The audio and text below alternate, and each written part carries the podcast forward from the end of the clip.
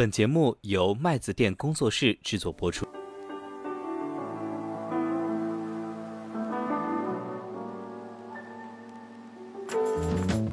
在乙方这样子的一个行业里边，能把事情做好、做漂亮，永远是能够得到甲方青睐的一个第一价值，然后才是你的关系，然后才是你的一些其他的加分项。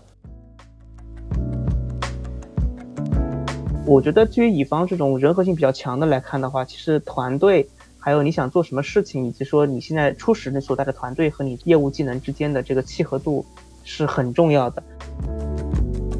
凤毛麟角的人，但是那个会大家的焦虑的。其实大部分人是做不到这样子的。我们其实都是普通人嘛，普通人你能达到中上水平，已经还 OK 了。麦子店的听友群已经开通了，欢迎大家添加微信“麦子店小二”全拼，我们也会在听友群里面跟大家积极互动，同时也可以在播客中进行点赞、留言、转发，你们的支持是我们更新的最大动力。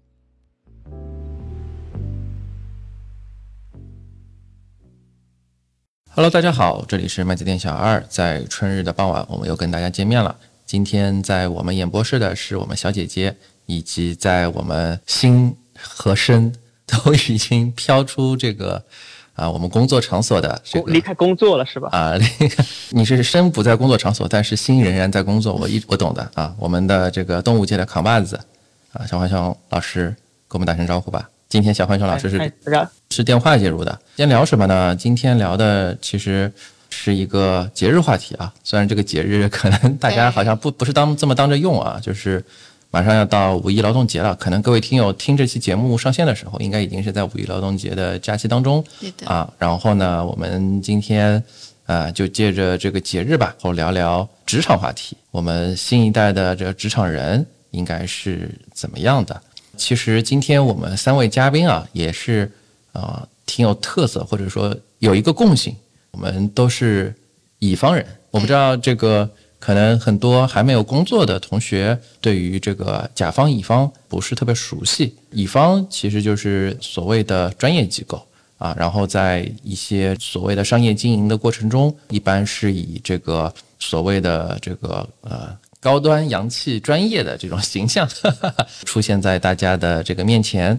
那典型的，比如说像这个金融机构里面，可能比较典型的乙方是啊，我们大家可能比较熟知的那些卖方的分析师啊，然后比如说投行啊，然后比如说这个律师、广告公司、公关公司，这些其实都是比较典型的乙方。对啊，我们今天三个嘉宾都是乙方人，我们今天也就是借着这样子的一个机会吧，我们把整个职场的话题在。Narrow down 一下啊，聊一聊如何成为一名优秀的乙方人啊。虽然我们 先自谦一下啊，我们也不敢说自己已经是一个优秀的乙方人了，只能说我们确实在整个的这个职场的时间会比很多的听友要更久一点。那也走过很多的弯路，遇到过很多的困难。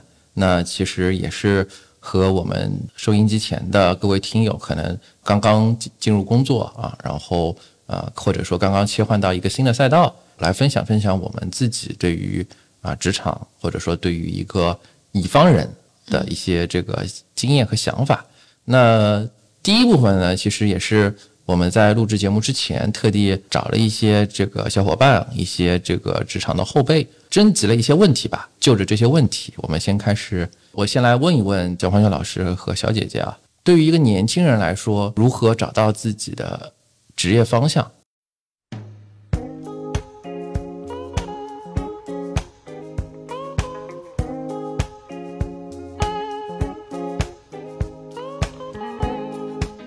这里其实我觉得很多新接触工作的，或者说正在现在应届准备找工作的人，可能会面临一个比较共性的问题，有两个选择。第一个是呢，这个公司还不错。但是呢，这个公司的岗位可能我不是很喜欢。对啊，比如说就是一些大公司所谓的五百强，或者说一些大家听上去比较好的工作的一些中台或者是后台的部门。而另外一种呢，其实是比如说啊偏小公司或者小的机构，但是呢做的事情是你想做的事情。这个在金融机构里边可能比较常见一点，对吧？啊，然后很多目标是金融机构的朋友一开始找不到自己，我比如说我想我就想做卖方分析师，但现在只有一个小券商的卖方分析师，或者说你你可以有大学商，但是大学商可能是一个运营岗，或者是说一个其他的中台的风控岗，这个时候你怎么选？小姐姐你怎么选？其实刚刚小儿问那个问题还真的是蛮现实的，因为其实很快到已经马上进入五月六月，就是又有新一轮的毕业季嘛。嗯。其实今年找工作啊，去年找工作吧，应该这么说。其实很多人不能拿到一个所谓完美的 offer。听说去年挺难的，是吗？是很难的。嗯，就是你想你要一个完美的 offer，公司你也要觉得很好，然后岗位又是你心仪的，嗯，这个本身就是要双重的，就特别难。嗯。啊，所以大部分人可能就是面临着你刚刚说的那个问题，就是可能我拿的 offer，嗯，岗位还不错，我可能挺想去的，但是呢，公司可能是个小公司，或者说是没有太多名气的那种哈，或者说呢，我又拿到了一个所谓的大公司的 offer，但是岗位上面呢又又很纠结，嗯，呃，其实是一个挺现实的问题。那我来说说我的一些观点啊，我先我先抛一下我的观点，回头那个小二跟。啊，小浣熊可以，你们再说说你们的想法啊。首先，我觉得就是作为一个职场新人呢，其实第一份工作的起步是非常重要的，啊，而且这个重要程度可能是超乎我们啊，现在可能没有进入这个职场，你可能觉得就像当初。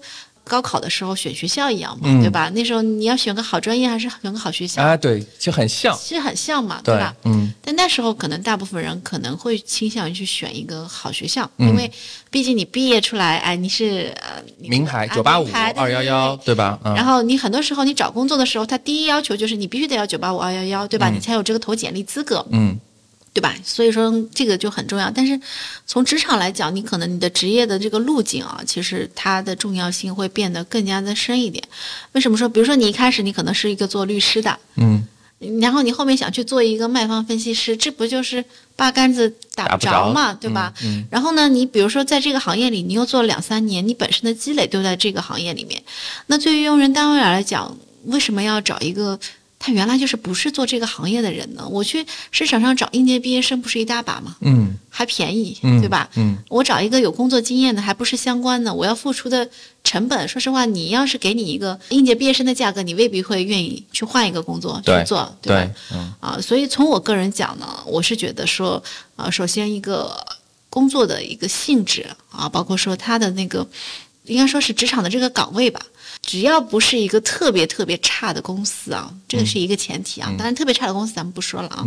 啊，我觉得其实你的第一份工作的岗位，他做的这个工作的性质其实是非常重要，甚至于高于你所在的这个公司的这个层级的啊。这是我的一个观点哈。对，嗯，小韩熊老师呢？我基本上跟那个小姐姐的观点一样的，就是对于乙方而言的话，我觉得乙方。有些时候它是有一些特殊性的，那比如说像现在那个互联网的那个起步，都说能能尽可能第一步先在大厂，你去大厂历练一下，后面再出来做创业去 start up 都很方便。是我觉得就是在这个乙方这边，因为很多时候你是因为我们因为小二也提到了，我们其实是一个专业技能的一个专技岗位 那种感觉。那其实甲方是需求方，我们是服务方，我们是就是一些很核心的一些能力的供应方。嗯，那么这个时候如果说。因为你一定要去一个比较好的一个律所，但是反而不得不从事一个你并不想从事的领域的话，嗯，其实是对你个人的心气还有未来职业发展都是会有影响的。那到底什么是领域呢？那给大家就是简单讲一下，我们这个行业最大的一个分类就是诉讼和非诉。那诉讼的话，大家就知道，就像那个一些香港的这些片子里，还有国外的这些律政剧里，戴假帽，就是戴假发的，嗯，戴着假发，对，穿着律师袍，嗯，然后跟别人就在庭上唇枪舌剑，嗯，那这个是一个传统的律师形象，嗯。啊，当然诉讼的话也不止诉讼了，还有仲裁，还有一些就是呃这这些相关的。那非诉的话，可能。就比较广，可能有公司法律师，然后有专门做并购的，有专门做 PEVC 投资的，有专门做银行融资的，嗯，然后还有做这个破产的，就不一而足。然后也有一些很很细分的领域，嗯，比如有人专做环境，有人专做劳动，有人专做这个婚姻家事、家庭财富，反正这个领域可以无限细分嘛。嗯，那其实我们知道很多的。案例就是说，可能在一个不是特别有名的律所里，或者在一个小律所里面，嗯，他在某一个专业领域，会有几个一个团队或者几个合伙人特别的拔尖，嗯，然后为为业界翘楚。那可能我比如举个例子，我们举一个行业例子，有一家律所叫斯威勒玛，嗯，可能没有人听过，嗯，但它的海事，它的海商法是全国第一，嗯，就此类有这样的例子。我听说基金行业是不是也有一个类似的情况？你说基金行业吗？嗯。对，你上次跟对你说的是的，对你上次跟我说过一次，这个我们就不 我们就不不不提讲，对不对？不点名，不能具体提，但对的确有可能有两三家律所就占据了半壁江山以上吧，嗯，会有这种情况，甚至有点类似于垄断的感觉，对。所以说，对于一个新人而言的话，如果说我我们也遇到过这种情况，就是开始他可能有志于做诉讼，或者说他可能就是对银行对并购很感兴趣，但是他可能阴差阳阴差阳错的，因为你投简历的时候。那可能没有，就是不能完全遵从你的意愿嘛，各种各样的原因被调剂到一个，嗯，一个破产或者是 IPO，尤其这种劳动密集型的产业，这种如果是女生的话，她后来在这个频繁的出差，还有在这个就很多可能没有没有没有想到她她那么多法律技术的一些事情上，就逐渐的消磨的这个斗志和锐性，然后后面也就黯然的就离开了这个律师岗位，这种情况挺多挺多的，嗯，所以对于我觉得，对于乙方这种人和性比较强的来看的话，其实团队。还有你想做什么事情，以及说你现在初始你所在的团队和你这个业务技能之间的这个契合度是很重要的。我也有很多的朋友在一些小律所，但是那个团队可能非常好，非常专精，他就做的也很开心，然后跟领导之间也是君臣相得，就做的也如鱼得水，未来可期。如果你在职业生涯的初期两难全，可能是先找到一个好的赛道，但你最终，因为我我是这么看的，不好意思打断你这个。刚才的这个输出，因为我觉得乙方跟其他的工种有一个非常核心的区别，就刚才我提到了一个点，乙方是以专业性胜出的。我相信，可能大家如果有这个经历职场经历的话，一定会知道，就是说整个中国的社会是很复杂的，中国的这个人际关系是很复杂的。但是，呃，乙方是整个在职业，无论是对外还是内部来说，其实是最简单的一个。就相对来说啊，比较简单的一种职业的模式，就是你只要把事情做好就可以了。或者说，如果你的做事情的能力非常强，你永远有你的立身之地。因为在乙方这样子的一个行业里边，能把事情做好做漂亮，永远是能够得到甲方青睐的一个最最最最最最第一价值。对，第一价值啊，然后才是你的关系，然后才是你的一些其他的加分项。所以我觉得这一点上，无论是刚才小姐姐还是小浣熊，其实都说到了这一点。所以我其实对于很多，比如说自己在职业生涯初期也不知道自己做什么的，我第一个，我很多一些后辈来找我的时候，第一个我会给他的一个建议就是，如果实在是找不到，先去做乙方，因为乙方会比较累，但是呢，乙方成长也会比较快啊。第二呢，其实刚才你们两个都说了一个潜台词。就是其实乙方的流动性比较大，这个我相信，如果在乙方工作过的这个朋友，无论是在做会计师、做律师或者做金融机构的，大家众所周知，工作强度比较大。对。然后晋升，其实他到了一定平台期之后，他会有很多的这个人员的流动。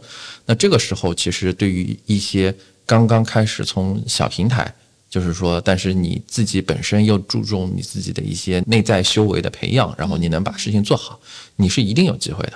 因为我自己工作中，我就经常会遇到我的自己的同事，或者说我在整个这个项目上的一些合作伙伴的其他专业机构，就是有一些很不错的人，但是他的我们所谓的叫出身比较一般，他不是说刚毕业就在一些所谓的头部的一些这个机构里边工作，他可能一开始是一个从很小很小的一家所里边做起来。这个部分我们就先聊到这儿。下一个问题，这个是我们 Colin 问的：你的工作和生活如何平衡？这个作为乙方来说，是不是永远是一个挥之不去的话题？这个问题我先问问小浣熊吧。这是一个著名的你的永恒不变的话题，你怎么平衡的？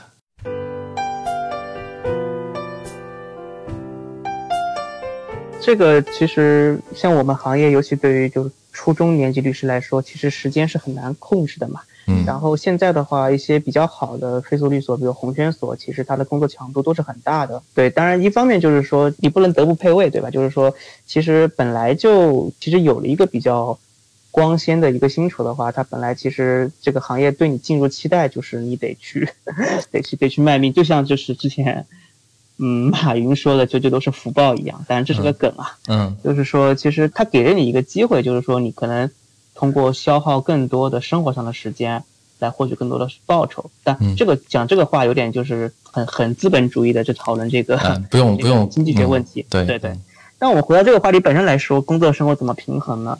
其实说实话，我这个问题 我自己没有一个答案，因为我还是处在一个嗯比较低的 level，就是去看这个问题。其实我是很佩服一些我们有一些很优秀的合伙人啊，尤其是女合伙人，他们是生娃然后工作两不误的，工作做的也很好，然后周末也是有时间能够和娃有亲子时间。但是我们也有一些同事就是因为这个。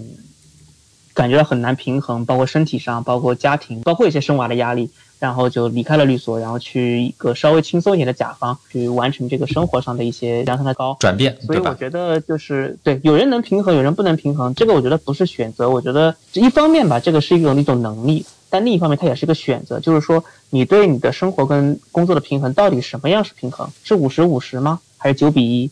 那之前我们有一位合伙人跟我们，其实很简单。你把你的工作跟生活融为一体就可以了。对，就是我我们我我亲耳听说的。他意思就是说，你可以在就是在外面有有就是生活当中突然有个事情插进来，那你就需要拿出电脑来就是干它个一两个小时。但是你也可以在就是工作完之后电脑一合上，立刻的回归生活，跟这个家庭成员。时间管理大师的感觉。对，我是相信有些人是能更有效率的去。高效，然后自律，manage manage 这两个事情的，对的。当然，对我而言是一个更可望而不可及的事情。所以在律师行业，经常一个说法就是说，啊，那你实在受不了就上岸，上岸就是说去救甲方，去做那个 in house，这个 in house 的 counsel。对对，小姐姐呢？这个问题对你来说，很多女性听友应该很想。嗯，对。其实我觉得挺难的，就是。包括刚刚小浣熊律师说的那种，就是特别自律的，所谓的能很好的去管理时间的人，其实应该是身边里面是少数的，啊，至少我遇到的里人里面是少数的。那如何更好的做到平衡呢？其实很多时候是有人要帮你做牺牲的。啊，比如说家庭里面，对吧？你你可能做不到面面俱到，但是有一个人能够很好的去帮你做后勤工作，所以这个东西就是说，它这个点就在于，如果说你把所有的事情都揽在自己身上，那其实坦白说，我觉得大部分人是找不到那个平衡点的，因为你既要又要还要嘛，对吧？这个本身就是一个伪命题，既要又要还要，对伪命题。你想，你比如说你上班，你到家就十点钟了，你怎么去？所谓的平衡，你当时只想躺床上吧，是吧？你还说我很文艺，我去干什么什么？这个我觉得其实不太现实啊，对大部分人来讲是不现实的。那精力充沛的人我们不说啊，我们现在本身这个节目，我觉得面对的就是大部分人哈，普通人，甚至我们可以这么说，对吧？我们大部分普通人，你的时间精力就是这么点，然后呢，你无非就是说，你工作时间很长，你的娱乐时间就被压缩了，嗯。对吧？你甚至有孩子的时候，你就没有能力去带孩子。你可能说，那 OK，你的这部分的带孩子的时间你凑不上，你就找你的家人凑，或者说你请阿姨凑，对吧？你要找一个替代你的一个劳动力。说到底就是这样子。然后你可能说是很忙碌的时候，你就压缩原本你觉得休闲的时间。你觉得你自己做一个权衡嘛？可能说有个重要级嘛，哪个事情是最重要的？其次的事情你只能够是在你的生命中。至少在这个阶段，你必须得要做出取舍，没有更好的方法。哪有就是说我前一分钟花前月下，后一分钟我还能够把活儿做得特别的那个啥？除非你对自己的职场的要求你就下降。嗯，就坦白一点，我就说我就是不想卷了。六十分，对我就六十分就合格，对吧？我也对于升职我没有太多的期望，然后我就是每天就是上班下班，我周末就是要花前月下，我加班也不行。对吧？你就自己就是这种心态，那也 OK 啊。其实关键点就是你自己对自己的要求在哪里，然后你能舍弃什么，对吧？其实我觉得就是你自己觉得自己，嗯，达到了自己想要做的那个点，其实就 OK 了啊！不要再太卷了，说什么女强人就是要，哦，职场都处理得很好，家庭又处理得很好，天哪，那真的我觉得放过自己吧，也放过广大女性朋友吧。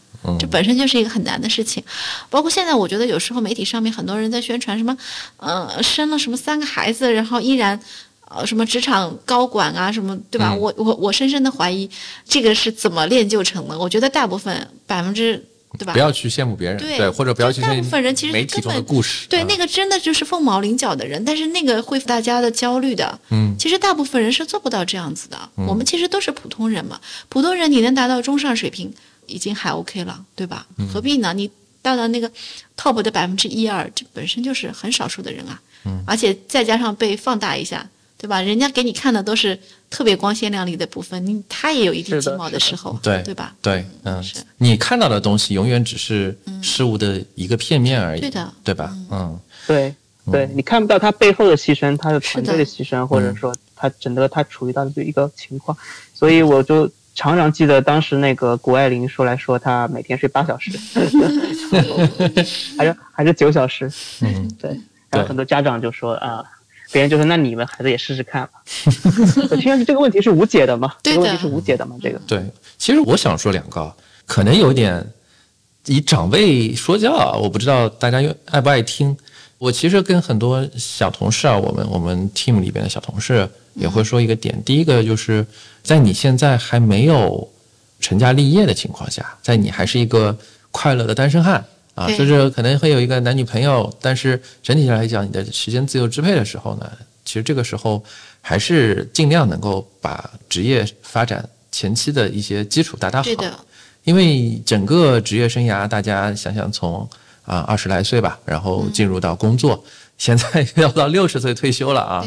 要要真的快六十五，反正快四十年的这个职场生涯吧，其实你很。多时候，你前面的努力，在你整个职场生涯里面会有一个很好的回报。对，啊，就是说，嗯，其实大家都知道，就乙方可能晋升的通道会比较的宽敞。对的。然后你可能呃历练，因为你的这个，特别是呃一些大的这个机构里边，你的成长的速度也会非常的快。嗯。所以你可能五年、三年，甚至更短的时间，你就能独当一面。然后如果到时候，当然一边。再短我也不推荐啊，就是说你可能过个三五年进入到平台期，然后你如果确实不想，再累了，我们其实身边有很多，我自己身边有很多这样的过来人，然后转行，就刚才小浣熊律师也在说的，你转行没问题，而且到时候你转行，你会有一个非常不错的这个平台可以给你去去落地，这样其实你你可能比一开始就在那个甲方或者说那些这个传统机构里边。能一一步一步这么这个一个萝卜一个坑做上来，要快很多。我觉得，所以其实对大家来说，年轻的时候还是奋斗奋斗吧。然后接下来第三个啊，就是在乙方工作中会经常遇到的一个问题，就是工作压力特别大，或者说老板 PUA，对吧？啊，这个我觉得可能也是大家在过往的工作中经常会这个遇到的问题。大家是如何解决这个问题的？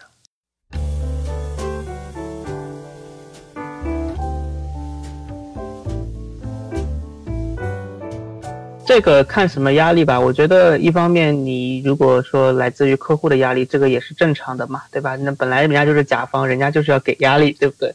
然后的话，第二个就是说内部的压力，但我觉得这两个区别也不大，因为对你总有一天要从内部走到外部去，江湖上走动去直接对接客户。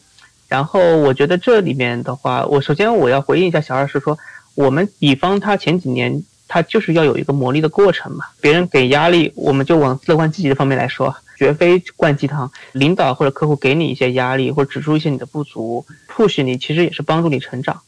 从某些角度上讲是不太好的这些压力，其实我觉得还是要以一个嗯正常的一种态度去去处理的，对吧？至少说你这个东西不能长期的把你。就是压在那个精神的状态下，因为人这个东西，他说到底他会生病的，他有时候精神上的疾病是更可怕的。嗯，而且说有时候啊，如果说真的这个周遭的环境是非常不正常的，有些时候我们就觉得何必要一直待在里面呢？对吧？其实你脱离这个环境又未尝不可呢。嗯啊，所以我突然想起来，最近不是这个经常有一个热门的话题，就是什么零零后整顿职场嘛？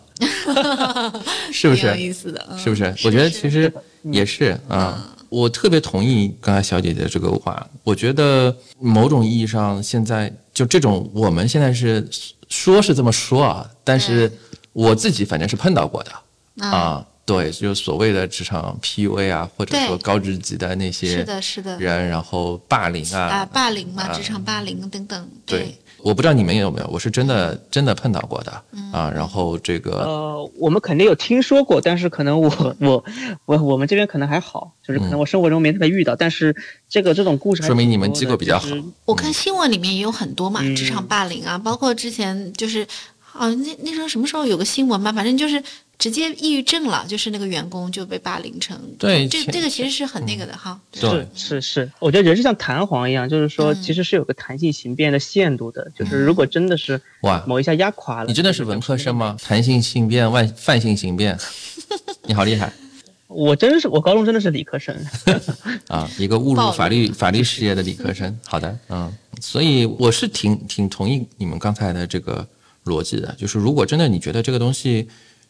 第一，其实这个东西正常还是非正常，挺好判断的。嗯，就是不要怀疑自己。是的，就是说你被 PUA 了，然后说是不是职场这东西就应该是这应该这样？不不不，其实不是的啊，其实就是一个 common sense 的问题。对的，那正常的工工作压力其实是一般来说伴随着工作时长，然后项目，然后正常的情况下应该是大家都很忙，然后你也很忙，这种其实是一种比较正常的。是的。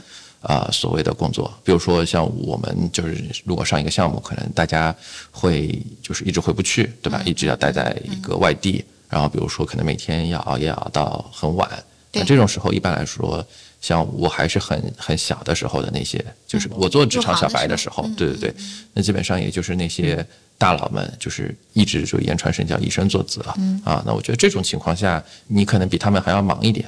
啊，那我觉得也正常，对吧？那这个可能是一种，但是那些不太正常的，我觉得可能更多的，现在也确实是可以整顿一下职场，对吧？啊，我觉得这个用用实际行动来去投票，因为刚刚也说了嘛，乙方其实整个流动的这个频率还是比较大的啊，流动性比较好，嗯，其实是有很多机会可以走开这个的。对我也有一点困惑啊，就是说，刚才我完全同意小二所说，就是这个其实是看每个人的 common sense。当你觉得说你不正常的时候，你就应该怀疑说这个是不是一个不正常，而非一个对 对。但是很可惜，就是人与人之间永远永远是无法共情的，就是而且会有一些可能不熟悉，或者说可能有些沟通上的一些误差。更关键的一个点就是，大家随着年龄的变化，其实大家对于每个人的 common sense 定义也是不一样的。说句实话，其实所以这就为什么会有零零后只能职场这个话嘛，而不是九五后，而不是 而不是九零后。嗯，因为大家这个阈值 sense 还是的确是不一样的。嗯，就可能零零后可能会会问出来说，那为什么周末要上班？周末不就应该休息吗？这种话。嗯，但是可能大部分九零后吧，我我不敢代表八零后，但是我觉得九零后我们这边。基本上觉得说，如果这个活真的来了，那该做也得做，就是感感觉还是不一样的。所以这个事情也是一个 理念国有理或者国有理的问题。对的，对。所以我觉得说，包括像现在这种躺平文化的侵蚀啊，就是啊，不能说侵蚀啊，就是说它的影响的的确确也是有一些就是代沟或者说代际的这个思维方式的差异。也并不是，就是真的会有一种情况，就是说领导说啊，我我有在 PUA 他吗？我我只是正常的，但可能下属会觉得说啊，其实他就已经把他说哭了，这种感觉，这种情况也没有办法避免。哎，那我 Q 你一个，你觉得这个问题应该怎么解决呢？还是就是一个代际差异无法解决？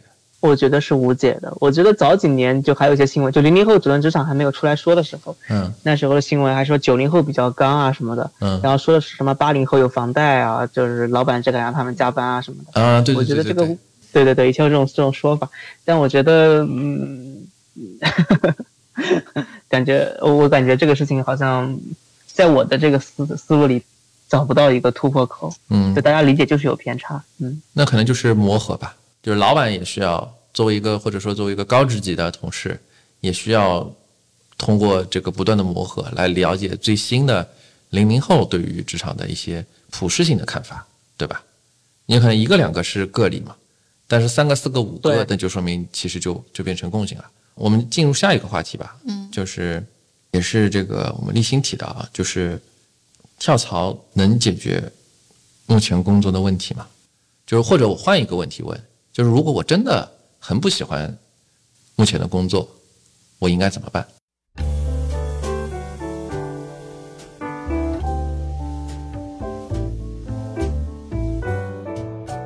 我觉得这个其实跟职业生涯规划是有关系的。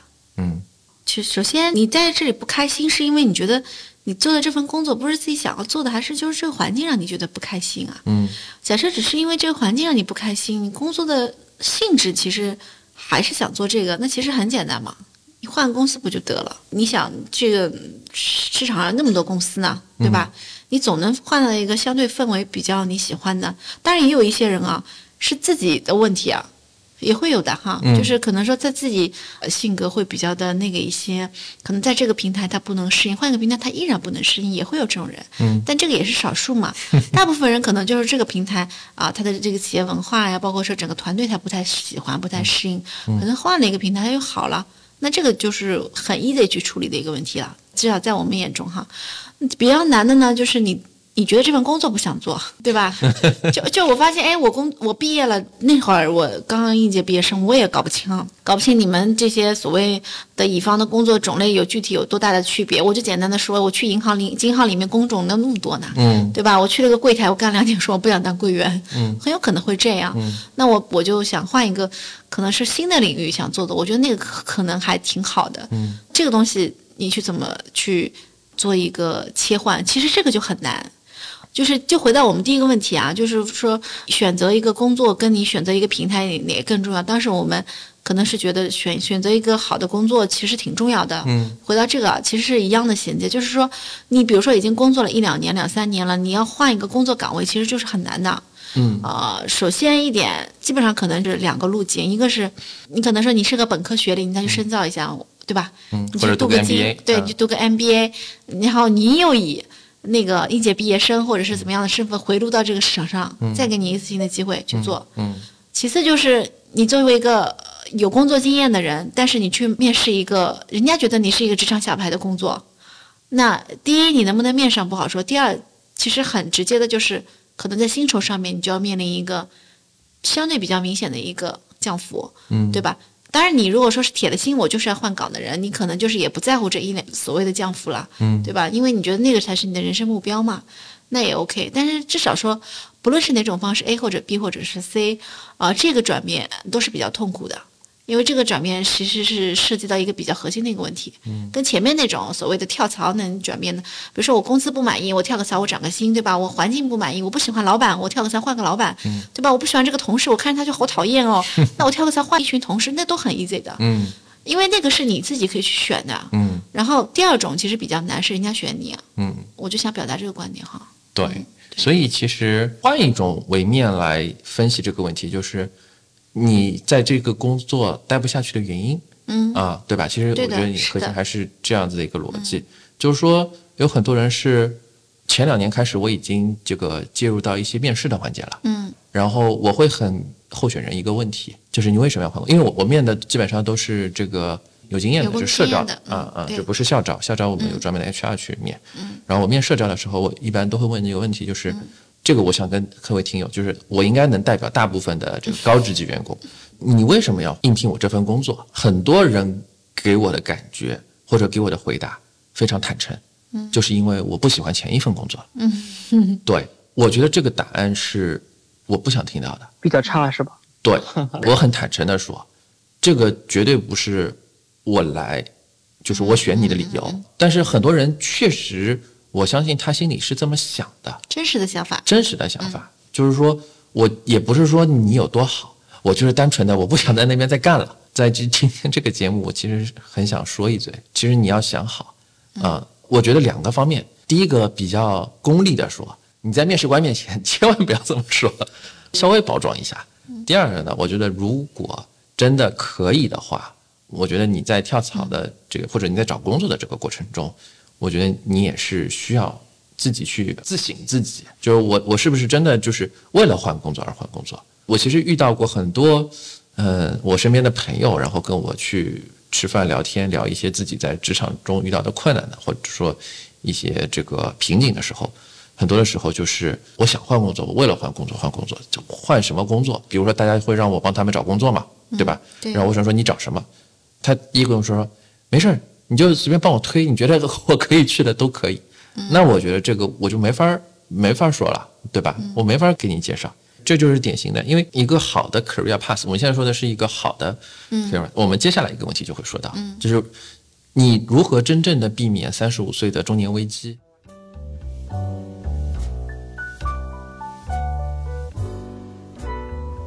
实是真的要把整个 career path 给走漂亮了。对的啊，所以在换工作的过程中，一定是你想去一个更好的地方，然后这个地方你可能你也不知道它是不是真的好，因为说实话，你不进去之前，你也不知道未来的老板是怎么样的，你未来的同事是怎么样的，你未来的客户是怎么样的。其实这个事情有很大的不确定性。但是总体上来讲，你应该有一个自洽的逻辑。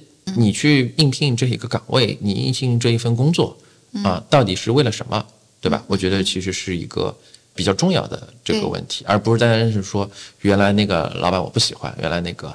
当然，我觉得其实很多人会有这样的这个，我觉得这两个其实不矛盾，对对吧？就是说你一方面想走，但是我很多的时候，很多很多很多朋友会有这样的问题，就是我已经受不了我的老板了，两个月之内我必须要找一份工作，把他，我就是。我会一般跟他说：“你忍一忍，我觉得你现在这个工作，这个这个经验还是就是挺难得的。然后你还是应该找一个相对比较对口的，然后能够把你原来的技能啊、经验啊用上的。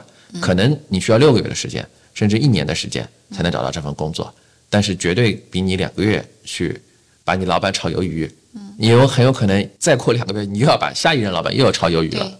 然后补充说一下，其实大部分用人单位对于频繁跳槽的人都是很忌讳的。”对，因为他觉得你呃稳定性不够，然后或者说是你适应能力比较的，都会有这个顾虑的。嗯，小浣熊老师应该现在还没有这个困扰，你畅想一下，要么？对，但也在奔三的路上。你才奔三的路上，嗯，你说这个问题是不是大厂最多呀？因为大厂就是程序员，他三十五岁就真的是像零件一样被换掉。现在不是三十岁以下都要担心被这个 AI GC 给替代吗？没事，我就随便一说。那是另一个话题。对，道呀，我我这个孔乙己的长衫那个事情，是不是更多的是一个负面新闻啊？嗯，是。知识分子不要摆着一副臭脸在那边清高。其实我真的不能理解，就是人家可能几十年也是之前也是寒窗苦读，名校毕业，然后天之骄子，可能在一个大厂最开始也是拼搏过，也可能像我们一样在乙方奋斗过，然后后面因为登了管理岗，那可能本来就会疏于在技术层面上去精进。那这是必然的呀。那因为这种情况，就是到了中年危机把它裁掉了，也不是公平的呀。我觉得这些问题真的是完完全全是劳动者的问题吗？我觉得也未必吧。我觉得这个问题为什么，我真的很朴素的说，为什么可能像西欧可能没有那么严重呢？是不是这个？是不是中国还是一个，或者整个东亚都是一个怪物圈，都是一个很内卷的社会？然后其实，那那没有办法，那就是有更年轻的对。在在那边，但是是不是其实企业也少了一些人情味，然后，然后社会也没有一个对于这种情况的一个劳资保障呢？但就算日本都不会裁掉，对不对？就是把它放在那边放着，可能放一辈子，但他不会把它裁掉。对，我觉得没有你这么丧啊。第一，我们今天这个节目是三个乙方人，嗯，对吧？我认为乙方在这件事情上有一个得天独厚的优势，嗯，就是乙方很难有三十五岁危机。我不知道你是不是你们是不是认可我这句话？你现在看到的大部分的三十五岁危机都是在甲方出现的。对，这是为什么？其实很核心的点就是在乙方其实是一个很难懈怠下来的。对，这个你一直小鞭子抽抽抽抽抽状态。然后其实是一个自驱的一个一个行业。然后第二呢，我不知道你们有没有知道，就是我零八年基本上所有的这个投行、券商。全中国内可能没有啊，就是就是香港和纽约那些，基本上全裁完了。嗯嗯。但是零九一零年市场稍微好一点起来了，又回去又回去了。嗯，是的。啊，然后这一轮其实我不知道各位有没有听有没有了解过，其实也有一些裁员，在金融卖方这边也是有一些裁员的。然后这些人完全不担心。然后我其实上上个月在北京跟一个我的前同事。那他跳槽去一家外资，嗯。啊，然后聊天聊到这个问题，他说大家都在等着裁啊，啊裁了给我十二个月的这个赔偿，嗯，然后过两年行情好了，我又能回来上班了，对呀，他们不是这样看待问题的，心态很好嘛，对，因为背后的逻辑是什么？就是能进到头部一方啊，我们先说就是中等水平以上的乙方，大部分人都肯定第一你是聪明人，对，第二你基本上有最基本的勤奋，嗯，然后。有了这两个之后，我可以很负责任的说，大约三年左右，你的 skill set 知识水平、技能水平已经比较成型了。嗯，因为说实话，如果你不是走学术界的，那些钻那些一点点牛角尖的。你要在业界的话，大部分的工作的其实是个熟手问题，或者说你的这个 deal flow，或者说你的整个平时的历练的足够多，你有足够的东西喂你，你其实三年基本上就成型了。嗯，三年之后，三到五年的时间其实是一个过渡期。一般来说，如果是一个大组织的话，你会在这段时间内学着做。Junior 的这个 management 中低职级的员工的管理，在五年以上的时候，比如说像律师，可能做到一出阶合伙人，对，你会到一个，就比如说这个卖方研究员做到首席，嗯，你会有一个质的变化，就是未来面向客户了。你未来的最核心的一个你的技能或者说你的立身之本是你的客户，这是一个卖方最最最最常见的一种现象。所以其实很核心的是，如果市场不好。就算你被裁员，但只要你的客户还在，啊，你的客户还是认你的，对，你就不需要有后顾之忧。因为刚刚进职场的新人，你不能理解这个问题，就是永远是你抓住最核心的那些这个群体，在整个职场里面的立身之本啊，在卖方其实就是你的客户，在买方可能是你的老板，可能是一些其他的东西。但是在卖方来说，就是你把事情做好，然后你把你的核心客户服务好，就是叫 KA 嘛，叫 Key Account 啊，对，其实你有你自己的 KA，然后你就可以保证。我觉得，所以其实对于卖方来说，这个问题还真的是一个相对比较简单能够回应的问题，嗯，对吧？对。然后最后一个问题是我们企鹅妹妹单独想问我们小浣熊老师的。你在职场人肉学到过哪些没人教过的 sense？对我倒想到一个，就是说，嗯，因为咱们律所对接客户还是比较多的嘛，嗯，然后就比如说对接一个很大的机构，它里面其实会有各个部门一起来用这个律所，可能对接的是法务部门，但是可能用你的是业务部门，有的时候业务部门也会去越过法务部门去来有一些问题或者有一些要求支持嘛。其实我这边就提一句，就是说，在面对大机构的时候，还是要多考虑一下他们之间各自的一些立场啊，还有这个会有一些潜在的冲突和一些利益考量。嗯，就这个点可以作为我们乙方可以多想一想。但这个点我真的不知道，就是你们在面对面对机构时候会这种情况吗？会有，也会有什么？就几个部门几个客户？我觉得可能更多的是整个过程中我们会。需要协调各方各面，我不知道该怎么说这个问题，就是不同的利益群体、客户、不同的部门，然后客户的股东啊，然后监管机构，包括客户的供应商、客户的这个下游的用户，它每一个包括客户的管理层、客户管理层和客户的股东的利益不一致和立场不一致，是我们最经常碰到的问题。这种其实还是职场刚新人的时候。他们会统一的把它当成客户来看待，啊，但其实你在很多无论是说说该说该说的话，比如说说这个给一些比较实操的建议的时候，一定要想先想好。包括我我最近来的路上，我在写一份报告，嗯，是这个有一个监管机构给了我们一个大作文，大作文呢是如何看待一个行业，就是我们大概三三四个同事开了一个小会，第一件事情讨论的是我们的立场应该是怎么样的。他写这个东西，他的目的是用来干什么？他背后可能他想制定一个什么样的政策？其实是有点这个职场高阶问题了啊。对，就是你需要先摸清楚他问你问题，或者说他提的一个需求，他背后的一些逻辑和动机啊。然后在这种情况下，你再基于你自己的利益的考量，我应该给出一个什么样的就最有针对性的一个结论和意见。因为说实话，很多对于行业的这个意见是可左可右的，就是说，嗯，没有一个行业是完美的好。就比如说我这份报告里边来说，没有一个行业是完美的好，也没有一个行业一无是处，对吧？永远是这样子的。每个行业都有它自己的优势和劣势，然后如何看待这个问题，可能更多的还是你希望这个事情未来对你有什么助力。我觉得很多。其实，这个是很多职场的新人需要学习到的一个问题，就是很多人拿到一个问题，觉得这是一个专业问题，就应该从专业的这个角度来想法。我觉得三年级以内这句话没错，但是三年级到五年级你就不能再这样想问题了。五年级以上，你首先你第一反应就不能是专业问题。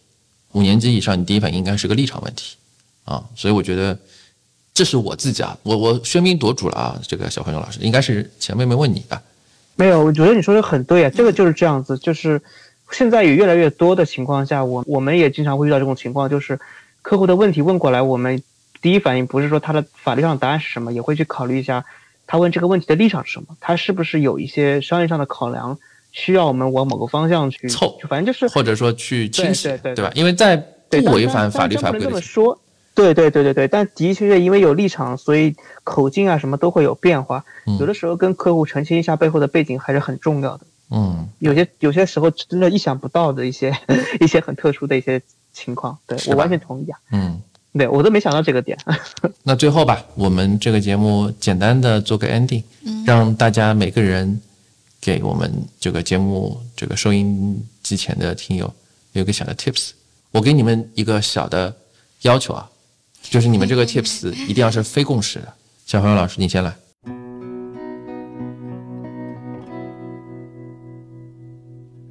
那我就说个可能这个，我觉得卷比糖好。我觉得觉得糖可能一时很舒服，但卷是延迟满足。这个经验就是要言简意赅的，这个就是一句话。哦，其实我觉得作为一个职场人呢，就是可能有些时候，嗯，还是要综合性的去考虑一些事情哦。就是比如说专业性很重要，但是你如何处理各方面的关系啊，啊，去协调好也很重要。其实它是一个综合素质，就最终你能看到。往上走的那些人，他都是综合素素质很强的人，嗯，对吧？他不是说像我们读书的时候，嗯，你一门课你考一百分就很好，嗯，他其实未来其实对大家而言，它对你的这个要求是多方面的。我觉得大家有这样一个心理准备会比较好一些。我最后抛一个我的这个 tips，就是如果你真的是觉得现在这个生活，或者说你现在这个每天上班生不如死，我觉得你尽快的换。对，这其实回应到刚才那那个问题，因为刚才我聊到这时候我没说太多，因为我自己就是这样子的一个简单的，最后小小的分享我的故事。对我的我的第一份工作是在一家银行，然后那个时候的所有的刚毕业的学生到银行都要做柜台啊，我就是那个传说中做柜台做不下去的人 啊。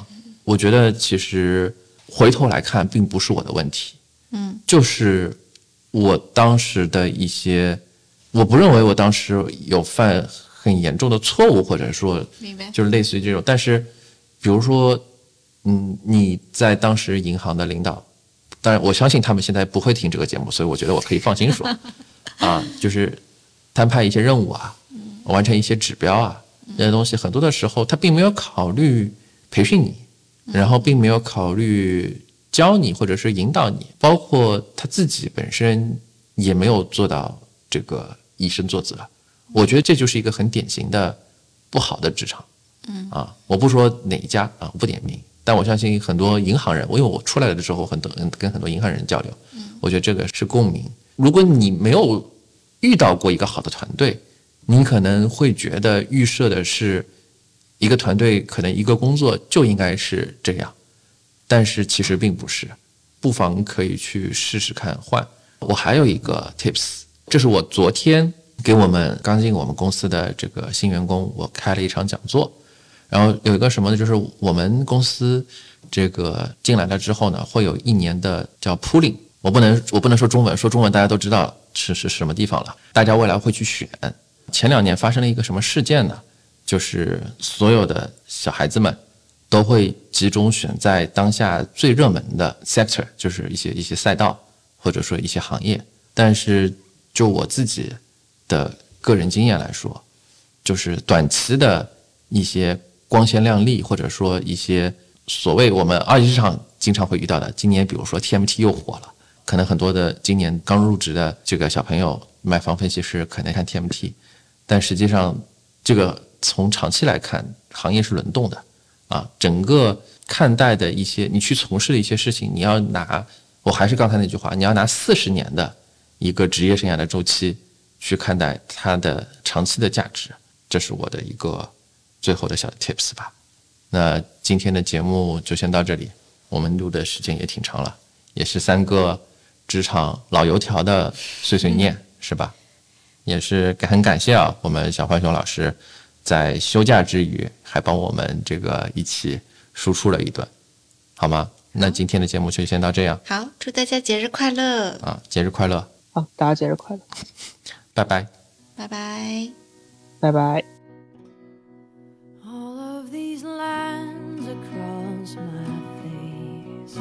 ！tell you the story of who I am. So many stories of where I've been, and now I got to where I am. But these stories don't mean anything when you've got no one to tell them to. It's I was made for you.